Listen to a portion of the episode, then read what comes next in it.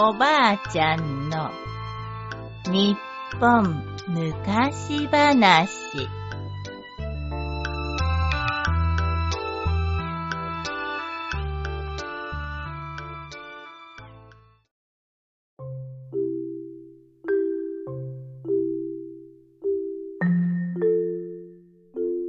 ムカデの医者迎え。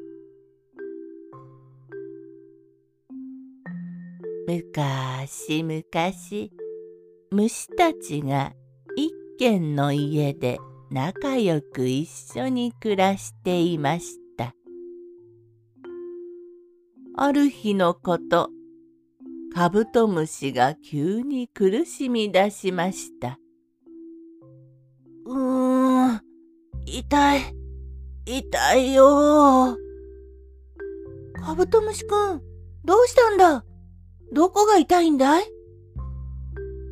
虫たちは心配そうにカブトムシの周りに集まりました。とにかく早く医者を呼んでこないと。でも誰が一番足が速いんだろう。すると年寄りのカナブンが言いました。そりゃあムカデだろう。何しろ足が100本もあるんだから。よし、わかった。僕に任せろ。ムカデはすぐに玄関に向かいました。それからしばらくしましたが、ムカデはなかなか帰ってきません。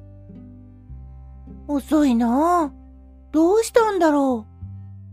足が多いから足が速いはずなのに。誰か様子を見てこいよ。そこでバッタとカミキリムシが様子を見に行くことになりました。2匹が玄関に行くとちょうどムカデがわらじを履いているところでした。ムカデくん、やっと帰ってきたんだね。それで、医者は？